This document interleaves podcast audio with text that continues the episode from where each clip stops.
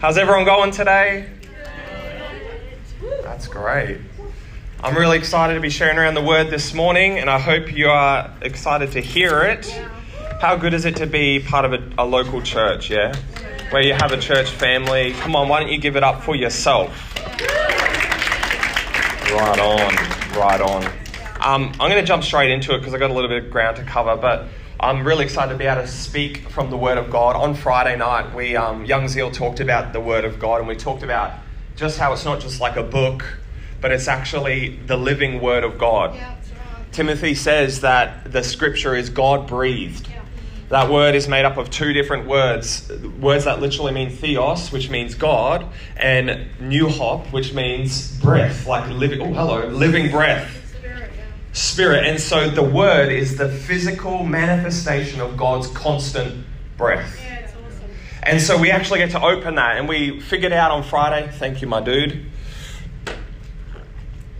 we figured out on Friday the fact that the Word isn't just this lifeless portrait on a wall somewhere, but it's actually a window into another realm. Yeah. It's an opportunity for us to step out of our current state and into a new realm, a realer realm, and more true realm. And so I want us to really make sure that when we're coming together as a church, and we already do this, I'm not saying we don't, but that we really, like, the Word of God is something that can actually change us. Yeah. It actually works in us and moves through us. And so I'm excited to actually open this window with you all this morning. I'm going to speak primarily from three verses in the book of Luke. Come on, Young Zeal, help me out here. The book of Luke, chapter 5, and verses 1 to 3 says this, and you can follow along. It says, one day, as Jesus was standing by the lake of Gennesaret, the people were crowding around him and listening to the word of God. He saw at the water's edge two boats left there by the fishermen, who were washing their nets.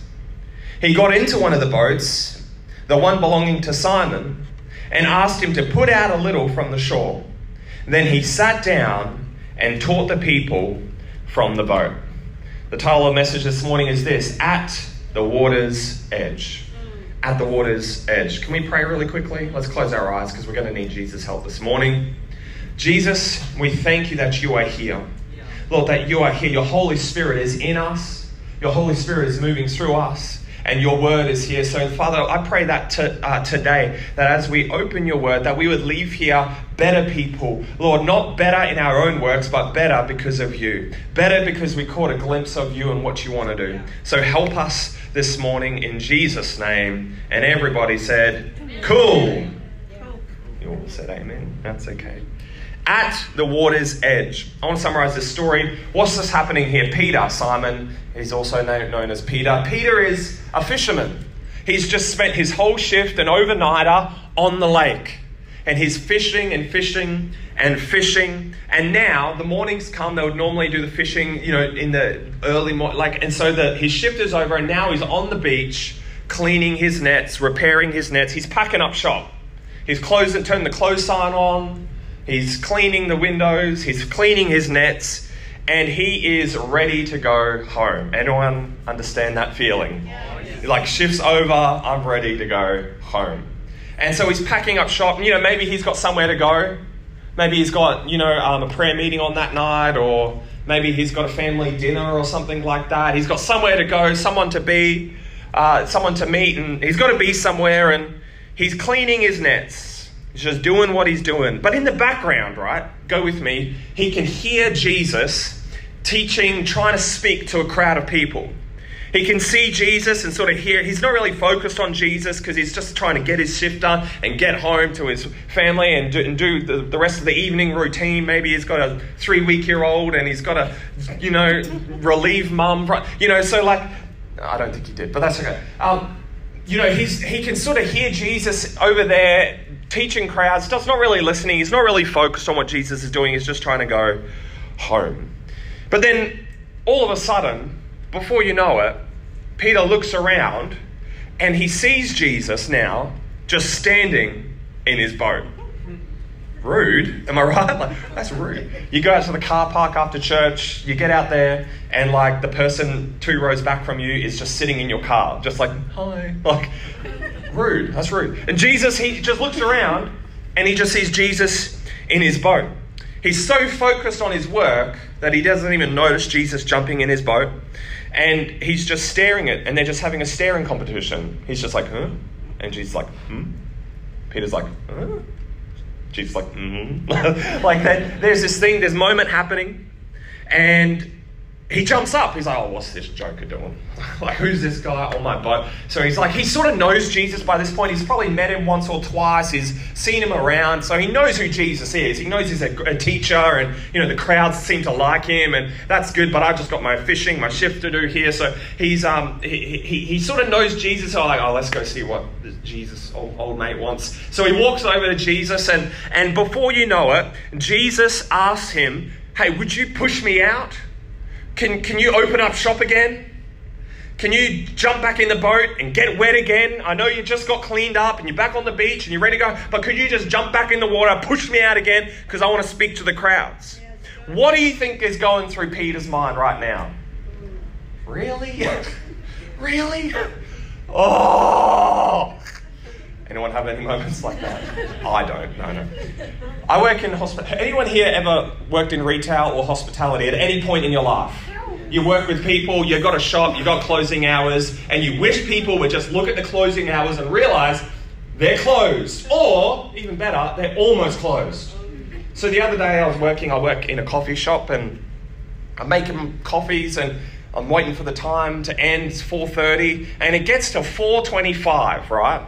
And by this point, can I educate you for a second? All you non-baristas out there, can I just educate you? Yes, the sign says 4:30. Yes, I'm legally obligated to make you whatever you want. But know that I hate you. Know that all baristas hate you. Amen. And so it's 4:25, and I've got everything done. The chairs are in. You know, the signs are in. Almost the entire shop is cleaned and wiped down to perfection. My napkins for tomorrow and my cloths are folded up perfectly, ready to go in the morning. I'm cleaning my nets, right? I'm just getting things done. All I've got left is just one milk jug with the thermometer and one part of the coffee machine, just in case that loser comes in. And so I'm there, and I'm waiting down, and the one door is already closed. There's just one open, just to be nice, just a respectful look. I understand if you want one, you can come in, but I'm expecting you not to. Anyway, someone comes in, and I'm there. What can I get for you? And as a mom, kids from school, kids start running amok through the shop. I'm like, they want baby chinos, the worst thing created, latte, and then not only that, but the older one wants something with the frappe, so that's another area dirty. I'm like, oh, Jesus, help me. Literally, it wasn't a blasphemy, that was a prayer. I'm like, please smite this person. And anyway, I'm serving this lady, and then, you know, I give it to her, and the kids are running amok, and I put it down, and then I just lose it. Like, I lose it, like, just... Here's your coffee, and I just put it down. The lid pops off, and the coffee pours out. It's a long bar, and so it pours out over the counter onto one of the kids. The kids start screaming, and the lady's angry. I'm like, get out of my shop right now! And then I like kick them out and close the door, and I lock it. And then I'm like, giving them the. And then like I snapped out of my imagination, and I was like, yes, no worries, that'll be $5.20. Ching, and I make them the coffee, and they go home. But that moment of like, really.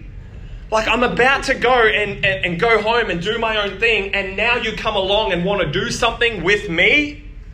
And I wonder what Peter felt like in this moment. Really? I had it all sorted. I was ready to go. And here comes Jesus. Frustration. A lot of people think frustration and faith are mutually exclusive. That if you're frustrated, you can't have faith. Please no, I'm not talking to you, I'm talking to me, to you. That frustration and faith, they often go together, they're neighbours. But here's the thing, it's what you do in the moment of frustration and how you react in faith will cause you to lead yourself to where the fish are.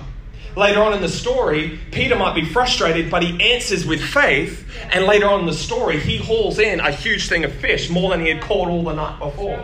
Even so much that the people around him were blessed because they needed more boats to come together and help him. But it's what you do with your frustration and how you attack it with faith that will lead you to the fish or the fruit in your life. I imagine Peter was frustrated. He was halfway through cleaning up his net when Jesus asked him to take it and put the boat out again. Are you prepared to do what Jesus asks you to do, even when it's inconvenient for you, knowing that God has his best in mind for you? Like, because you've got to remember that God's got the best in mind for you. And so if it feels inconvenient today, knowing, answering in faith, saying, no, I believe that Jesus will work all things together for my good. And it might feel inconvenient for me today, but I believe there is something better coming tomorrow. So I'm going to trust him in the frustration, believing that he's going to lead me to some fruit. Frustration, faith, and fruit. So I got three thoughts that I could pull out here from these three verses around what happens at the water's edge. At the water's edge. The first point is this, is that God wants to use your life. Newsflash. Yeah, like, God wants to use your life. This boat, this net, they weren't just his tools. They were his life. Like, they were his identity. They were his career. They were what he came from, and that was where he was going. This was his everything. He was a fisherman. Yeah. That's me. Peter, fisherman. On his business card.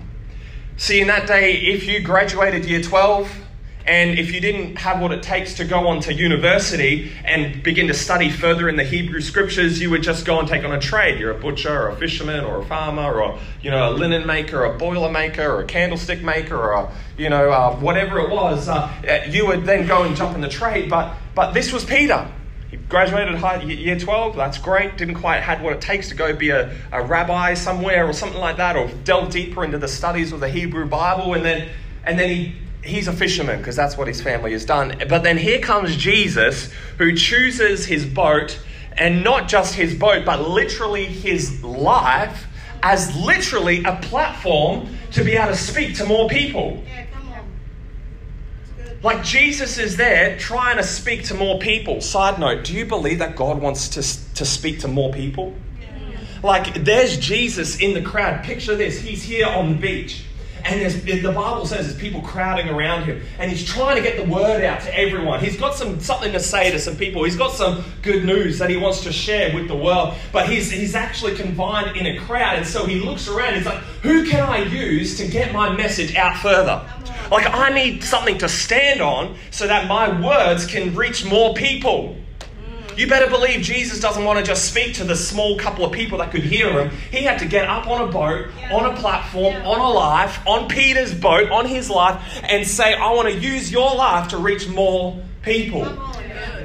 Don't just think the people that sitting around you right now, that's where the word is going off to. No, he wants to literally use your life, get on top, and speak to more people through you.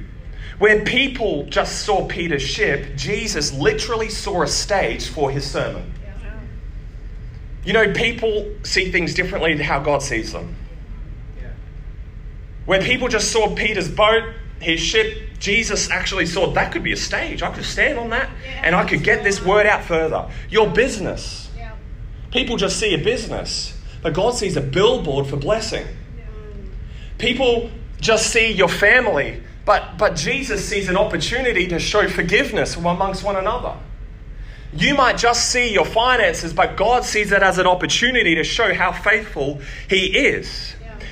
Where people see your failure, this is a big one, because we really think failure, you messed up, that's a bad thing. But Jesus doesn't just see failure as you messed up. He actually sees that as an opportunity to show people that no matter how far you go, God can turn it around. That there is forgiveness found in Jesus. God wants to use your life. But the question is, are you willing to let Jesus on board? Because Peter could have just, like, get off, you rascal. Like, But will you actually allow Jesus to get on your boat, on your life, in every area? Will you allow him to call the shots and to use your life as his stage? It's only when you let go of that thing, you'll actually begin to see it grow. And you'll be actually begin to see it grow into all that God destined it to be. See, Jesus had a bigger plan for Peter, and it wasn't to be a fisherman, it was to be a fisher of men. In other words, I'm going to use your life to reach people with the gospel. I'm going to use your life, Peter, to actually change the course of history. But if Peter just decided, I'm just going to do my fisherman thing and you can buzz off, he would have never experienced all that God had planned. Sow your life into Christ. Let me try and explain this point in another way by switching analogies from fishing to farming. Fishing to farming. So there's a scripture and Jesus is talking and he says this. It's found in John 12 and 24. It says, I tell you the truth, unless a kernel of wheat is planted in the soil and dies, it remains alone. But its death will produce many new kernels, a plentiful harvest of new lives. I think you definitely missed that, and that's okay. Listen, there is something happens that when the seed falls to the ground and is planted and it dies, it's gone, it's dead. Your life, your boat is now, it's no longer yours. Jesus, there's my boat. Unless it falls to the ground and is planted and it dies, it remains a single seed. Jesus is speaking here. And he says, but if it dies, but by its death, it will produce many new seeds, a plentiful harvest of new lives. Who's excited to see some new lives change? Who's excited to see a new season of our church where we're seeing new people come to know Christ? New lives. Side note, the seed is planted. It is not buried. Jesus, unless a seed falls to the ground and is planted. There's a difference between planted and buried. It often looks the same, but there's a difference between planted and buried. When you bury something, you're not expecting it to come back, unless it's a zombie apocalypse. Like when I'm a youth pastor, forgive me. And so when something is planted, you're not buried. You're not expecting it to come back.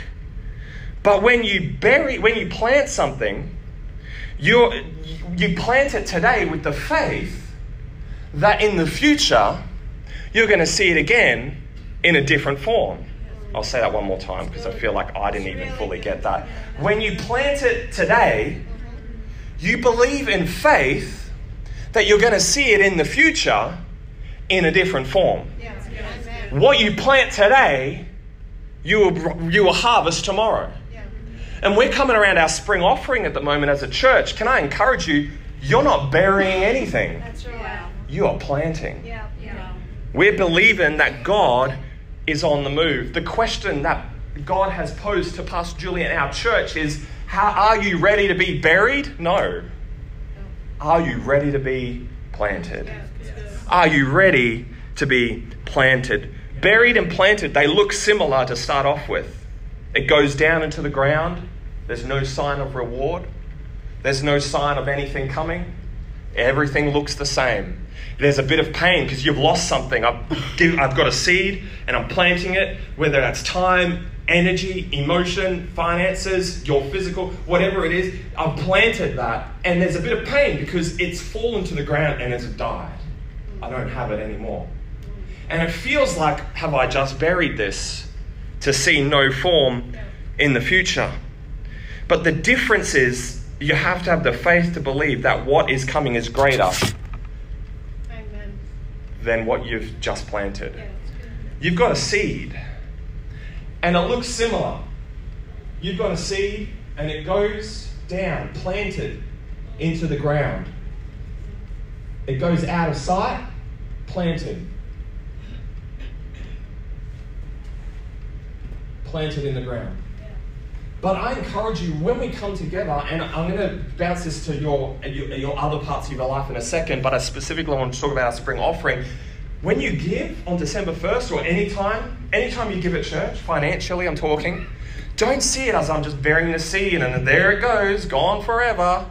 There it, like, no, but when you put it in, I know it looks like it's gone and I know it looks like it's disappeared. And I know it looks like it hurts a little, and it does, and it should. That's good. But believe that it's not buried, it's planted. And then that thing is going to sprout up again sometime in your future, believing that God was actually going to cause that thing to come up. It might go in as money, but it's going to come out as new souls. It might go in as a painful giving of generosity, but it's going to come out as increased blessing in your life. Come on, we've got to be a church that says we're ready to be planted. We're believing that what we see now will come back to harvest. Where there is no investment, there can be no return. Where there is no seed time, there will be no harvest time. Where there is no sacrifice, there is no reward. If I went down to the bank right now and I went into St. George and I went in there and I said, "Hi, I'd like to withdraw," they'd be like, "Kieran, that's great, but you don't even have an account here. Like, I know you've got a need. Like, I know you need something right now, but I can't give something to you just based on your need. There needs to be an investment. There needs to be something put in." We as a family need to put into what God is doing, believing that what He's going to do in the future is actually going to expand. How does this apply to your direct life? Everywhere. Yeah. Everywhere. When you invest into marriage, it's going to produce something in another form in the future. Right now, Bethany and I, we've got a 4-year-old. And that's fun. And right now, I feel like I'm battling this for myself right now, because I'm believing that he's one day going to be not a naughty boy, that he's going to be a man of God. But today, right now, today, every night, Bethany and I, we're believing, and at times it feels like we're burying our prayers for him. We're burying the discipline. Oh, it's not doing anything. We're burying that time where we open the Bible and teach him about Jesus, and we're teaching him to give him the offering. And sometimes, some days, it feels like I'm just burying this seed. But I have the faith to believe that what I'm planting into him today is going to sprout in the future as a man of God doing things for Jesus. Amen. And I might not see it today or tomorrow, or please Jesus, the next day would be great. But I'm believing that what I've sown today into his life, I'm going to see sprout in the future. Yeah. In the form of a young man passionately serving Jesus in whatever area he wants to do. Like, I'm believing, and it's the same with everything. Singles. How you invest into your singleness, developing who you are, growing yourself, planting stakes around you. You put your seed down and you're planted, and you're saying, "I'm investing into being a man or a woman of God right now." You better believe that's not just burying, "Oh, I'm not going out partying to meet someone," or "I'm not doing." No, believing that I'm being planted and I'm investing in myself today, believing, hallelujah, that there's going to be a form that's going to come again in the future in the form of a godly husband or wife. Like, if you invest in yourself today, that's going to see some results in the future. But if you just ignore it today and be like, "Well, I'm just going to single life and just live how you want," not invest, not be planted, not open up the scriptures, not expect God for the best for your life. Yeah, that's right. Comes time to get a husband, you're like, well, you've not sown into yourself. You want a man of God, but you're not a woman of God. Anyway, okay. Well, moving on. God wants to use your life. Yeah. Friendships, it's the same with friendships. You invest in friendships, you're going to see a return. You invest in your work, you work hard at your job. We all know this, but it's the principle of the Bible. If you would work hard and invest, you will see fruit in your life. So back to our story, Jesus is asking Peter, will you sow? I'm mixing fishing and farming now. Will you sow your boat, your life, your source of income and identity? Two big things, income, identity. Yeah. Will you sow those two things that are all wrapped up into this boat? For you, Peter, not for you guys, unless you're fishermen.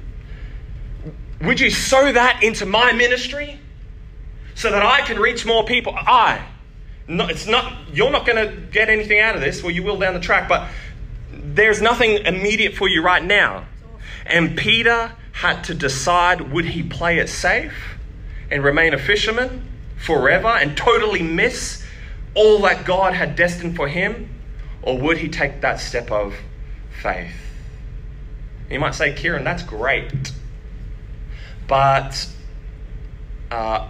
Jesus is kind of the king, and you know, he's pure and everything, and he is perfect, and my boat and my nets aren't exactly tip-top shape. Like Peter, when we pick up in the story, what's he doing? He's cleaning his nets. There's brokenness, there's fish chunks, there's seaweed, there's tears in it, there's places where he's cleaning and he's repairing. He's trying to get it sorted out. And you might be saying, Kieran, my life isn't exactly all together. Shouldn't I wait until I've cleaned my nets? And then Jesus, let's go, let's do it. But what does Jesus do? He says, if he had have waited, if Peter had just waited for himself to get his stuff together and then go and follow Jesus, he would have been waiting a long time. My point number 2 is that God wants to use you right now. Yeah.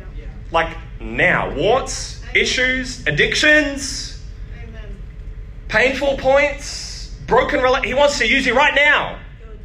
But if you're just sitting there saying, well, that's great, and I'm going to do that. Yes, I'm going to do that, but I'm going to just wait until I get this thing sorted out over here, and my finances in order, and this relation restored, and this addiction kicked, and I'm just going to get all this sort of nailed down, and then let's go, Jesus. Can I tell you, if you're waiting for that to happen, you're going to be waiting a long, long, long, long, long, long time before you actually make the decision.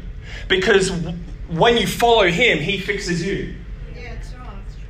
You're trying to get the fixing before the following, but you get fixed when you follow. Yeah. During the walk, he heals and he restores and he lifts up. And like Peter wasn't a perfect man. You're not a perfect man. Mm-hmm.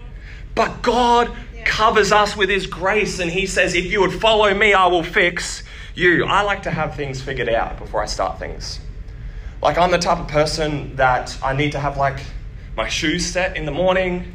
And if I'm planning on doing a morning routine or something, I've got to get the coffee out, thing there, shoes there, this there. And the thing I'm worst at is the kitchen, okay? I cannot start cooking unless that kitchen and all its dishes are clean. Like, anyone else with me? Or are you the other type of person that I live with that just will just do, grace on top of grace on top of grace? It's just mess on top of mess on top of mess in the kitchen only, okay? That's because she knows that's my area to clean, so she just goes free for all. It's all good, love her. And so I'm the type of person that I've got to have it all figured out, right? It's got to be clean, benches got to be wiped, things got to be clean, I've got to, have the fridge clean, everything will be good, then I can start cooking my toast. You know what I mean? It's got to be perfect. And that's fine for the kitchen, but it doesn't apply when following Christ. It doesn't apply. Don't wait till you've got everything sorted out, your business in order, your marriage worked out. Just start following him today and see him move in the future. He's there, Peter, caught up trying to clean his own net, his own life, and that he almost misses Jesus because of this. But in the end, Peter gave Jesus' word more authority than his own experience. Yeah, that's good. He gave, come, let's go. We're going to do something great together, he says. Yeah. And Peter gives Jesus' word more authority than his own experience. One word from him is greater than anything. And so don't think you're better or worse than anyone else. Well, I've got my life sort of together, more than that, guys. God will use everyone. At the end of the day, we're all broken.